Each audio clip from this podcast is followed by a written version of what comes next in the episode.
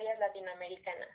Yo soy Eunice Daniela y hoy estaremos hablando sobre un tema muy importante, que es la guerrilla de Guatemala con duración de 36 años. Y para ello trajimos a 4 invitados especiales el día de hoy, que son los licenciados en Relaciones Económicas Internacionales. Hola, muchas gracias por la invitación. Yo soy Alison García. Hola, ¿qué tal? Yo soy Rafael Alejandro Velázquez. ¿Qué tal? Mi nombre es Cristian Alejandro Navarro Miranda. ¿Qué tal? Soy el licenciado Diego Gabriel y es un gusto tenerlos nuevamente en el podcast.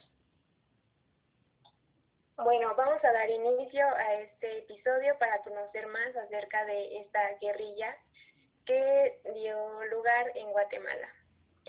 Hoy en día, como ya sabemos, se tiene amplio conocimiento de los conflictos armados, ya que las guerras alrededor del mundo han causado innumerables estragos en nuestra sociedad, lamentablemente.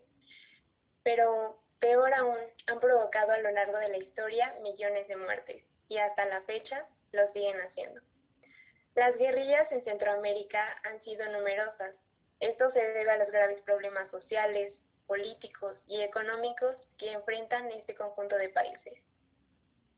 Ya adentrándonos más al tema, es importante mencionar que la guerrilla de Guatemala se inició en 1960, después de un golpe de Estado fallido que tenía fin de derrocar a Miguel Fuentes.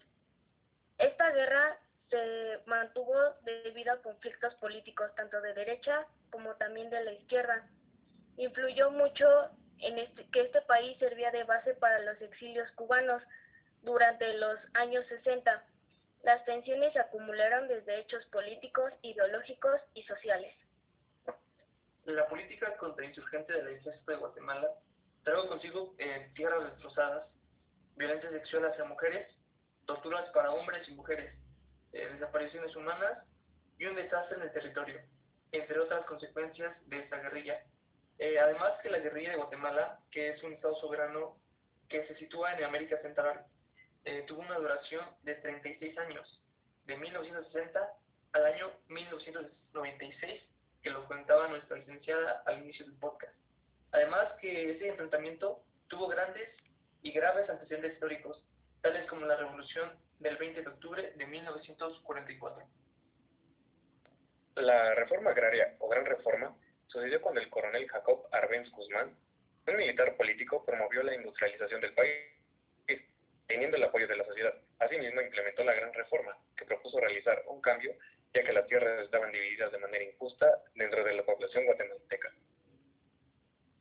Algunos de los sucesos que detonaron esta guerrilla guatemalteca, como principal aporte tenemos la campaña anticomunista, que fue o funcionó para oponerse a las políticas de cambio, utilizada por militares, civiles, medios de comunicación, organizaciones privadas, la Iglesia Católica. Asimismo, o consecutivamente, el derrocamiento del presidente en 1964 por parte de Estados Unidos, mediante tácticas como desinformación, así como también un golpe de Estado y amenazas. También es importante mencionar el sexto hecho histórico, ya que luego del Movimiento de Liberación Nacional se realizaron unas elecciones fraudulentas. Se realizaron una serie de protestas y elecciones donde se reconoció el triunfo de Miguel Fuentes. Fue así cuando se produjeron 6 levantamientos militares. Bueno, lo que podemos destacar de este trágico y largo suceso en la historia de Guatemala son que las diferencias y los malentendidos sociales pueden cobrar la vida de las personas expuestas en la política, ya que, como lo vimos, el presidente al cual creían comunista, aunque en realidad nunca tuvieron pruebas de ello, lo mataron. Justo así como Estados Unidos intervino con notas falsas que muchos creyeron lamentablemente y cayeron en la desinformación. Y ello provocó muchas muertes y se desencadenó el conflicto por esta misma razón. Claro, de la misma manera podemos observar y tomar desde el histórico que hay que conocer los planes y verdaderas intenciones que tienen los países como tuyos, antes de que sea demasiado tarde, antes de que te destruyan y controlen tu territorio. También tienes que poner límites a los países que intervienen con el tuyo como enseñanza para el gobierno. Siempre ponerse del lado de nuestros paisanos o de lo contrario que hizo el gobierno de Irigora al ponerse del lado de los cubanos para derrotar a la sociedad cubana. Ya para concluir, me gustaría preguntarle a mis invitados, ¿cuáles son sus conclusiones respecto a este gran tema que deja mucho para hablar? ¿O qué harían ellos como representantes político-económicos para evitar algo así en el territorio mexicano? Empezamos con la opinión del licenciado. Claro, bueno, sin duda fue una guerrilla donde por parte del gobierno miles de civiles inocentes murieron, y yo quiero dar esa solidaridad a todos ellos que solo pretendían vivir en paz y armonía. Sin duda un evento trágico que nos da esa reflexión de siempre hacer lo correcto. Sí, estoy totalmente de acuerdo contigo y creo que es una gran responsabilidad tomar la decisión correcta para nuestros países en cuanto a lo político, social y económico. Continuamos con la opinión de la licenciada Alison. Gracias por darme la palabra. Bueno, yo como líder político trataría de buscar un buen manejo de conflictos para así evitar este tipo de guerras.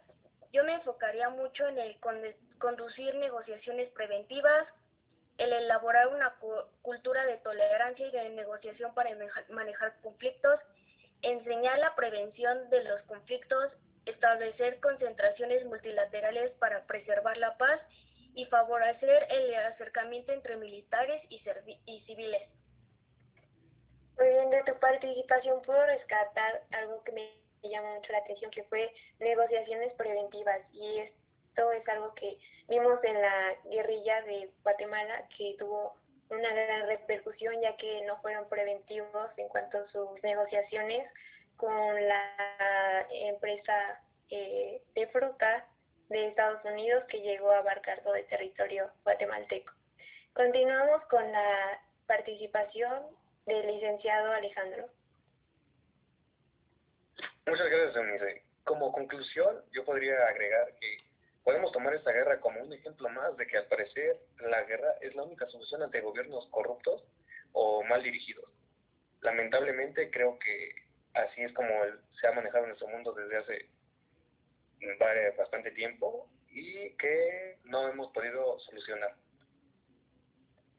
Tiene razón el licenciado Alejandro, y el tema de los políticos o de la corrupción es un tema muy sensible que debemos de tomar con la mayor inteligencia de nuestros países, y por ello creo que la democracia pues es la solución a esto. Para finalizar, tenemos la opinión del licenciado Cristian. Muchas gracias, queridos compañeros. Bueno, desde mi punto de vista, creo que los acontecimientos o sucesos históricos marcan un hecho importante en la historia de la sociedad de cierto país o cierta región.